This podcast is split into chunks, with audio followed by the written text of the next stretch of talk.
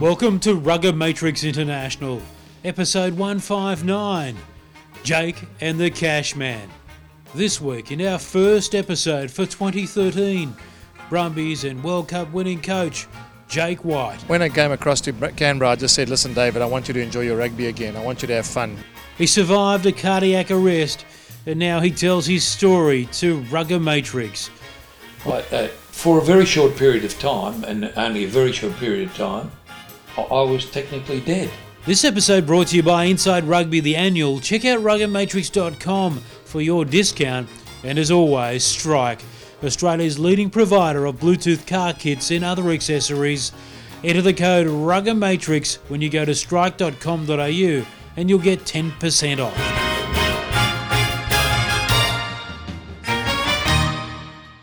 Hello and welcome to show 159. And yes, we're in the new studio. And as always, joined by Mark Cashman. It's great to see you in the studio as well. Casho, what do you think of the new digs? Broncos, they say in that Code Rugby League, it's absolutely deluxe. So, mate, it's uh, it's absolutely fantastic. The new studio, all the bells and whistles, mate. Uh, well done. Thank you very much. Uh, a lot of hard work over the summer. It is summer here, and we're just enjoying our nice little uh, Heineken brews. Heineken brews. during the Aussie summer, and it won't be long before the Lions are in town. So pumped about that! Don't forget, you can see on the desk here the annual still available. You can get that online. Uh, you had a few dramas with that. Is that all fixed for punters overseas? Absolutely, Bronk. They're uh, they're actually going out. Uh, they, they, they went out to our um, many subscribers overseas in the first week of January. So listen, you should receive those very very soon. So good news there.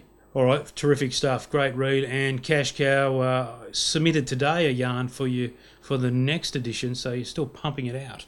Absolutely, our Super Rugby preview guide out on Feb 13. So, uh, mate, great story on Clyde Rathbone. Uh, you know, he's uh, he's battled with depression and battled to get back on the field. So, listen, it's a real good story, good feel good story, and some really revealing quotes in there, mate. Well done. Thanks, mate. Really enjoyed uh, talking to Clyde. He's a terrific fella. I really hope he does well. I think the Brumbies will go okay this year. So, before we talk about things in Europe and before we talk about our good friend later on, Bob Dwyer, as you heard in the introduction, for old Bobby D, had uh, a cardiac arrest. He didn't have a heart attack, a cardiac arrest. That means it was all over for him. And the good folk at Bowral Hospital got him back uh, on his two feet, and he's doing pretty well. So uh, you've seen the interview, Cash Cow. So we'll have the great man later on in the program. Yeah, listen, uh, great story and great to see Bob still around, uh, as he mentions in the interview. Uh, at least it's not a photo of him that's uh, only a photo that's left. So, uh, listen, some revealing things there about um, his plans to uh, get back on the coaching paddock very soon. But without further ado, the Super Rugby competition is coming up very shortly. We were the guests of the Brumbies at a Sydney luncheon the other day.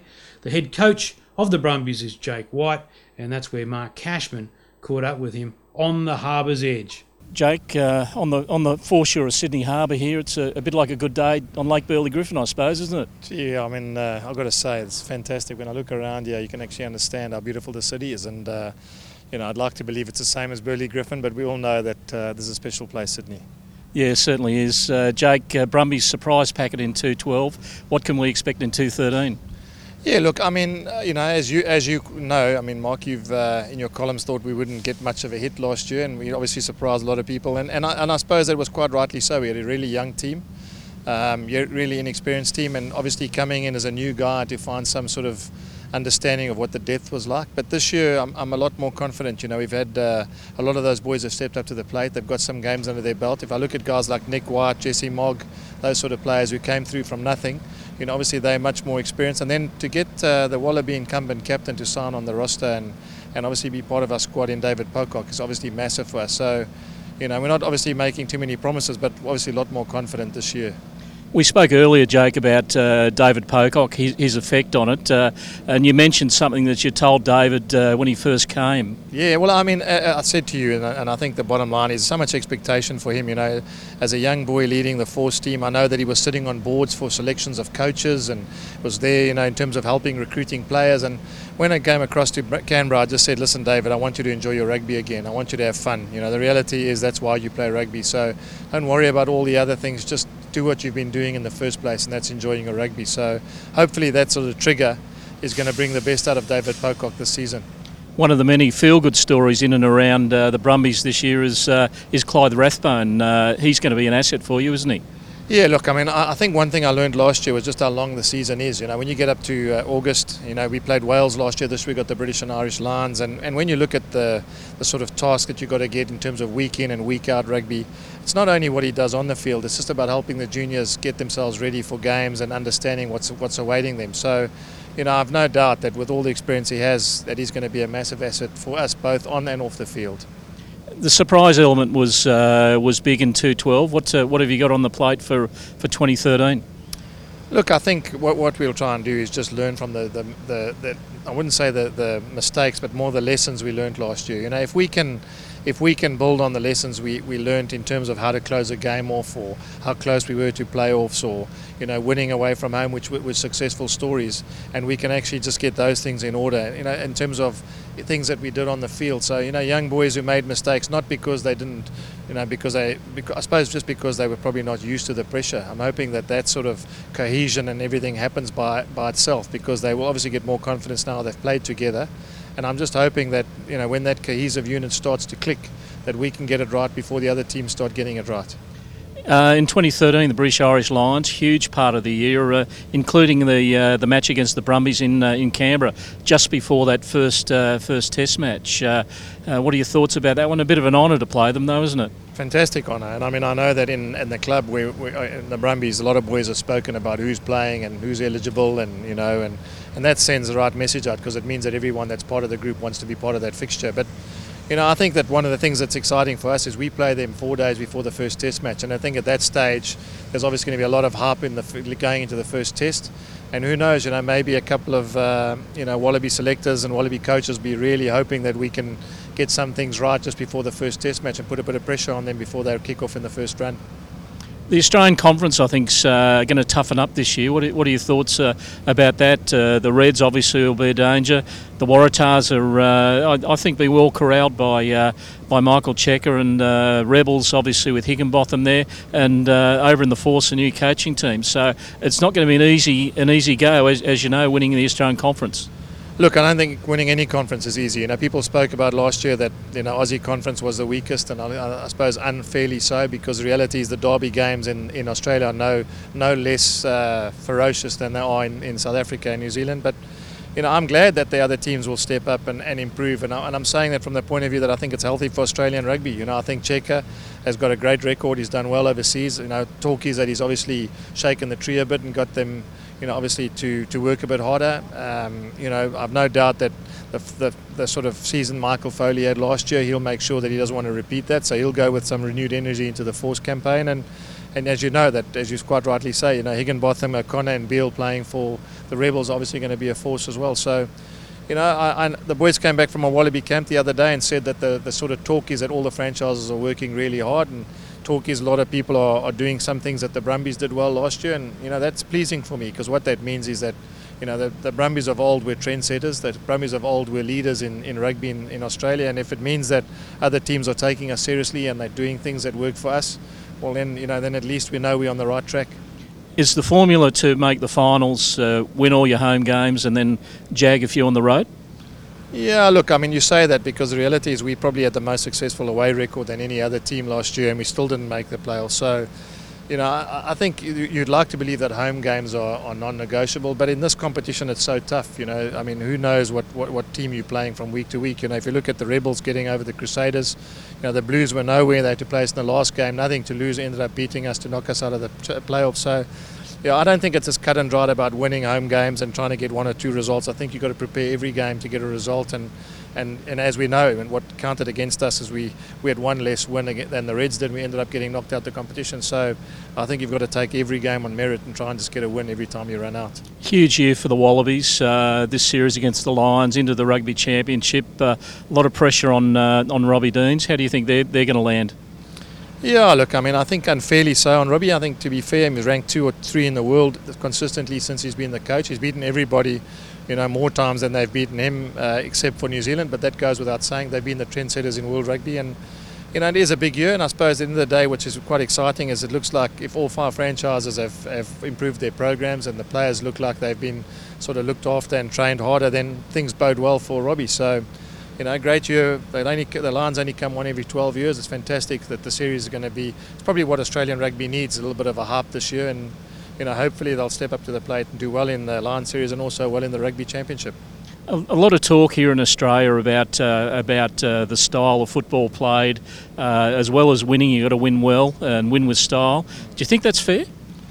Yeah, look, I mean, I suppose it depends how you work it out, but I've never met an Aussie who doesn't like winning, you know. So I think first things first, let's win, you know, and uh, doesn't matter which team you're coaching, just make sure you get a result first. The, the, the sort of the, the flair and the excitement and all the expansion and whatever I'm talking about and the entertainment factor comes when you're winning. You know, I think everything else uh, is a byproduct. So, yeah, I mean, Aussies love winning, and I think at the end of the day, it's about getting a result. So, you know, I, I suppose in a lot of ways, Aussies are a bit spoilt in that they've got so many sports to choose from. You know, if you live in Sydney, you've got rugby league, you've got cricket, you've got football, you've got rugby union. You can go to the, you know, obviously go and play, you know, with the boats on the water and, and do water skiing and all that sort of thing. So I suppose when you've got so many activities, it is a bit of a challenge, but I'd still say that Australians like winning, and at the end of the day, it's about getting a result.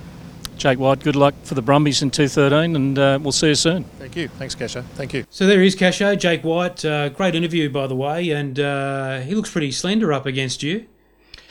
Yes, yes, he does, Bronk. At uh, at this particular point in time, listen, I uh, I should be doing a bit more yoga than I'm doing at the moment. So, uh, listen, Jake came up with some uh, some real good observations about uh, about the Australian conference, about the pressure on Robbie Deans, and varying other things in and around the Super Rugby scene. He's certainly been a great addition to the Australian coaches, and great for the Brumbies to actually uh, bring him uh, bring him up the uh, up the highway to uh, chat around with us journo tops. Well, they're my tip actually to be the best Australian team uh, in the conference in 2013. I just think uh, with the way they've recruited and, they, they've brought through their young players, I really enjoy that. Um, seeing a franchise that uh, promotes youth and they've discovered a lot of great fly halves, haven't they? And I just hope that they get the benefits of that too. And of course, uh, Clyde Rathbone probably be available after the first couple of weeks of the season. So, uh, injecting that uh, that experience, that dynamism that uh, that he'll bring to the field is going to be vitally important. Holy cow, he is strong.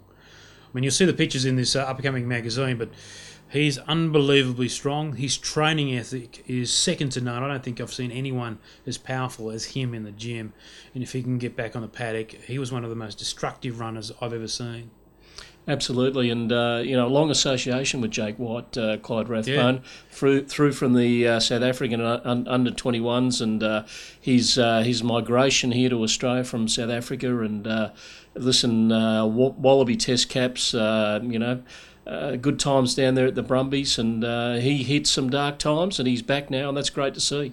And Casho, one of the great things I like about rugby is its characters, and one of the greatest characters of them all, and he's a bloody good coach too, is Bobby Dwyer. Of course, our first Rugby World Cup winning coach, Bob. Uh, he's been there, done that. You know, uh, Randwick first grade premierships. Uh, uh, Rugby World Cup wins, Bledisloe Cup wins, you name it, Bob's done it, and uh, great to see that he's uh, he's got a second jag at life. Certainly, he had a cardiac arrest at the start of January. He's still with us. He's 72 years of age. His wife Ruth took him to hospital. A very smart thing to do, and doctors saved him saved him at Bowral Hospital, and he's been powering on ever since.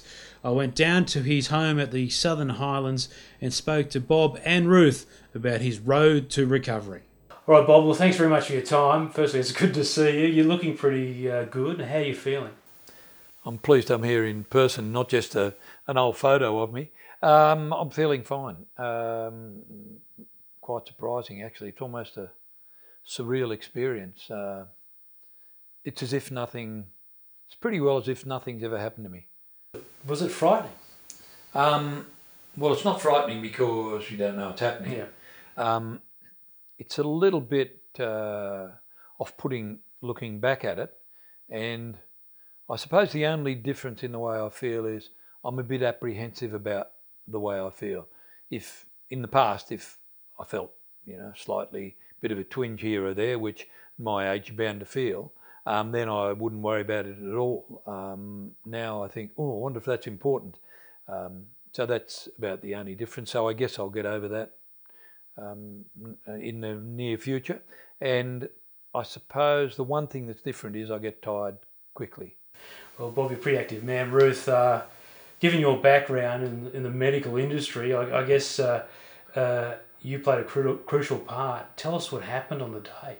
Well, I don't think it was my medical background that, that um, made me realise that Bob was not well. When he came into the bedroom and said, I really don't feel well, and he never complains about not feel, feeling well. So I thought, well, we need to go to the doctor. And it was only lucky that it was too early for the doctor to be open, so I thought I'll take him to the hospital. And um, looking back, maybe it wasn't the smartest thing to do because something might have happened on the way. But um, anyway, it was very lucky in the end. And the people at Bowral Hospital, the staff in the emergency department, were unbelievably fantastic professional and um, and caring. They like they came to see me after the after the incident and um, explained everything in great detail. So I thought they were very good. They were the heroes of the day, that's for sure. well, timing. You talked about timing, but uh, and as Bob said to me on the phone, when the arrest happened, it happened at the hospital. So Yeah. I mean, unlucky to have it, but still Yes. lucky where it happened. Couldn't have been in a better place. Yeah. He um and and not only were we in a good place, but he was all um, wired up with all the monitors, and he had um, an intravenous line in, so they could do things to him straight away without having to fuss about uh, you know mechanical things.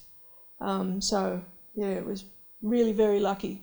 It's it makes me every time I think about it, my heart gives a flutter because it was fairly traumatic at the time. I was standing next to him when it happened. So Um, you obviously owe Ruth a lot, just because Ruth is Ruth. But well, just on the day, was she calm? Take us through it. Well, she stays calm in a crisis always, um, which is pretty good, and I think for the most part I, I do as well. But I, I, I was completely calm on this occasion because I'm on the bed, um, hooked up to the monitor, and as Ruth said, the nurses um, were extremely competent and professional, but at the same time caring and supportive. Um, and then the doctor arrived, and he was talking to me about the way I'd felt and I already had the defibrillator um, contacts attached to my chest. And while I was talking to him, to him, I suddenly felt very dizzy, and I said, um, "I feel really diz- dizzy," and I don't even know whether I got the word out, but everything went absolutely as black as ink. And then next thing I remember, I came to, and I felt quite awake and lucid, and the doctor said something like. Um, nice of you to rejoin us or mm, come back. Uh, nice to see you back again or something like that. And I said, uh, uh, did I faint? And he said, no, not really. You, uh, you, you your heart arrested. So I mm, that's not too, that's not too flash. Um, but I felt, I felt normal. Ruth, uh, how's he getting on? You, have you seen? Are you surprised by his improvement? Um, well, um, I was surprised initially when I saw him. I followed the ambulance to Liverpool and I saw him in Liverpool Hospital. And then he went away and had the uh, angiogram and the stent put in. And when he came back, he was asking um, if he could have a TV for the cricket. And when I left, he was sitting up doing his Sudoku. And I thought, well, nothing's changed. He's, he's, uh, he's, he's had this little episode and it's uh, back to normal straight away.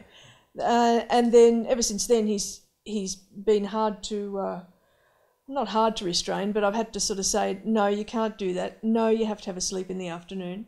And he's been a pretty good patient actually. Um, he does do as he's told sometimes. How you? Um, I, I would have thought I'm n- not at the moment, but I would have thought normally I'm a pretty ordinary patient because I, I normally think, righto, that's over and done with. I'm fixed now. Now it's back to normal. But because it, it felt surreal, like it's a pretty unusual thing to think like that for a very short period of time, and only a very short period of time, I, I was technically dead. Like, how are you alive and then dead and then alive again?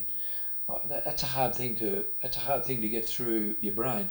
I, I, I know it's true, but it's hard for me to absorb that because I don't really feel as if anything happened. Hmm. I remember that small incident, and I remember the lack of control. I think, and I've, I said it straight after, so I think it must be accurate. I felt like I was behind the wheel of a car, but I had no control out of it. It was going out of control. But it must have been only for a very short period of time, a second or a split second or something. Um, so I remember all that, but that was such a minor, minuscule period of time. It's as if it's as if it didn't happen. What's the response been like um, around the world, um, and has it been heartwarming? To use it. Um, well, uh, I'm, I'm very grateful to think that a lot of people were concerned about my health, that's for sure.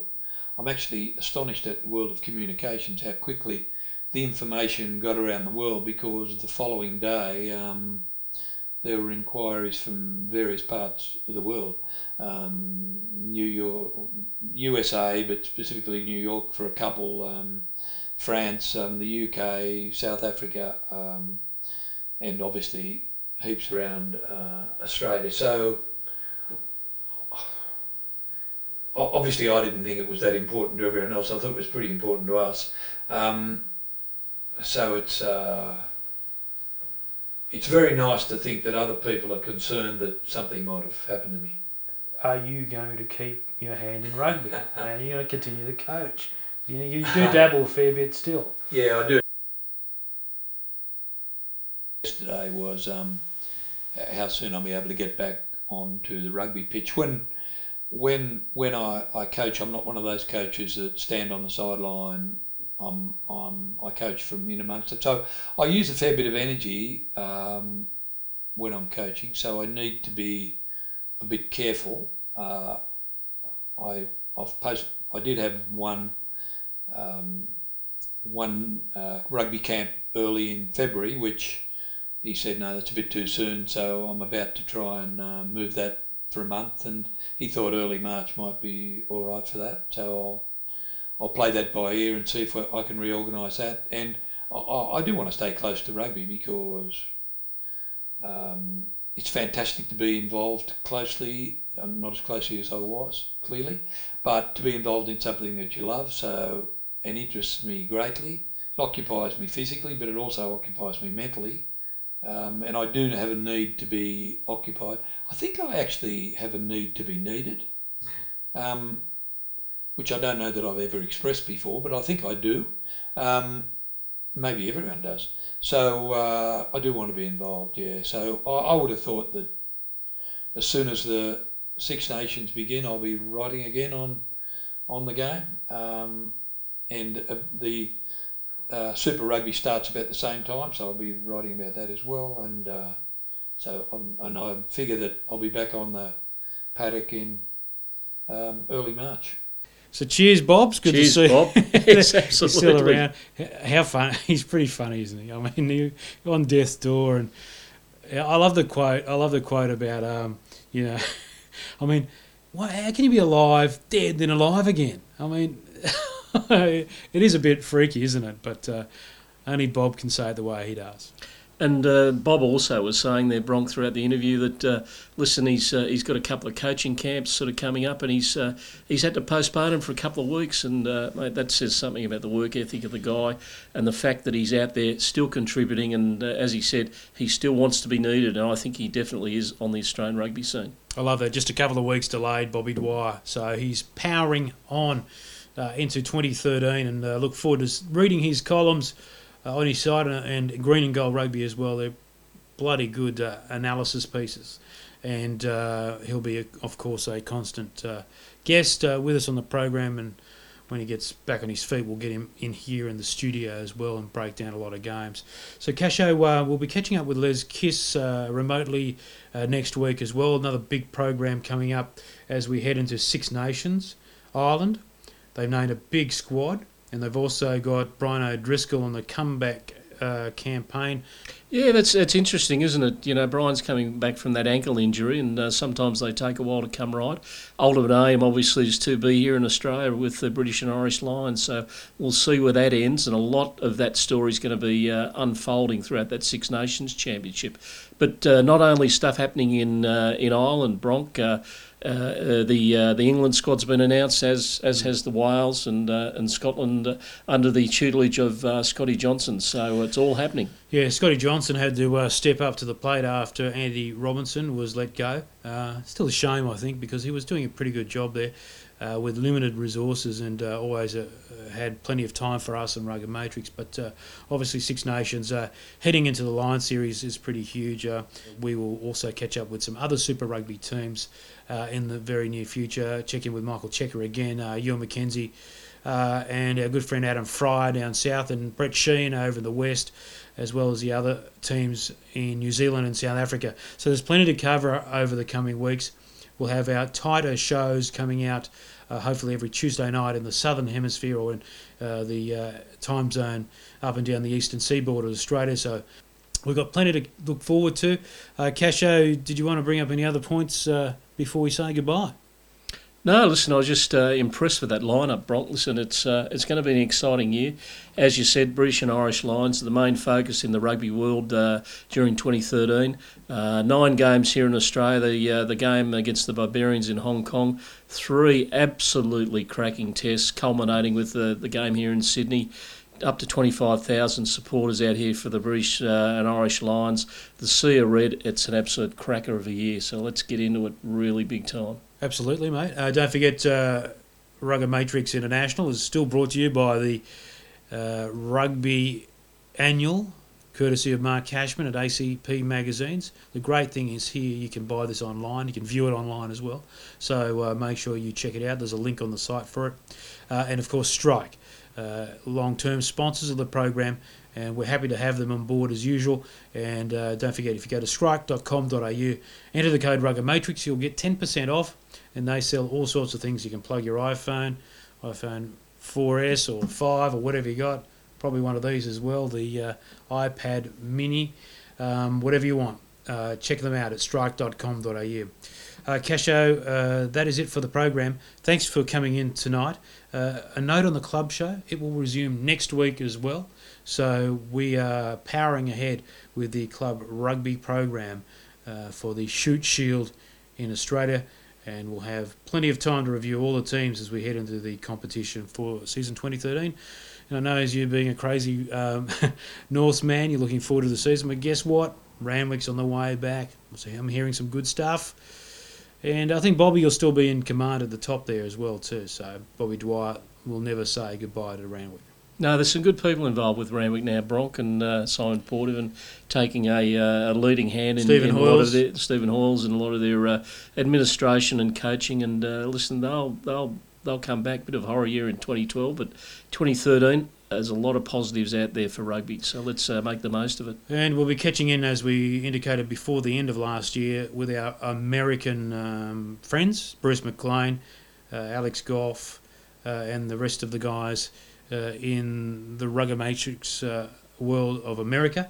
And uh, they're doing a great job to Audio at the moment for them still, uh, but we are looking at uh, trying to get them on video as well. I know, Actually, it's a, I know it's not a bit scary with Bruce, but uh, look, you know, maybe we can put a bit of Vaso on the lens, soften it up a bit.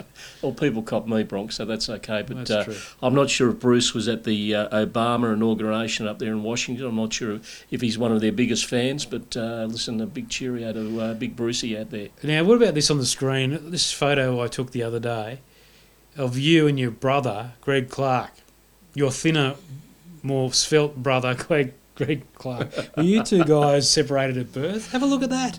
Mate, it must be something like that. But uh, you'd say, uh, looking at that photo, that I'm Greg Clark's big brother in many ways. Well, mate, good to see you. Well done. Thanks, bro. Mark Cashman joining us uh, for episode 159. Hope you enjoyed our chats with Jake White and, of course, uh, Bob Dwyer and Ruth Dwyer. How good is the, the man? And let's hope he uh, continues his road to recovery and we'll get him in the studio very soon. That's it for show 159. Uh, we'll speak to you next week when we'll go to the Northern Hemisphere and check in with Les Kiss, all things Six Nations, and, of course, Heineken Cup. Stay classy, Bronk. Cheers, mate. Hmm.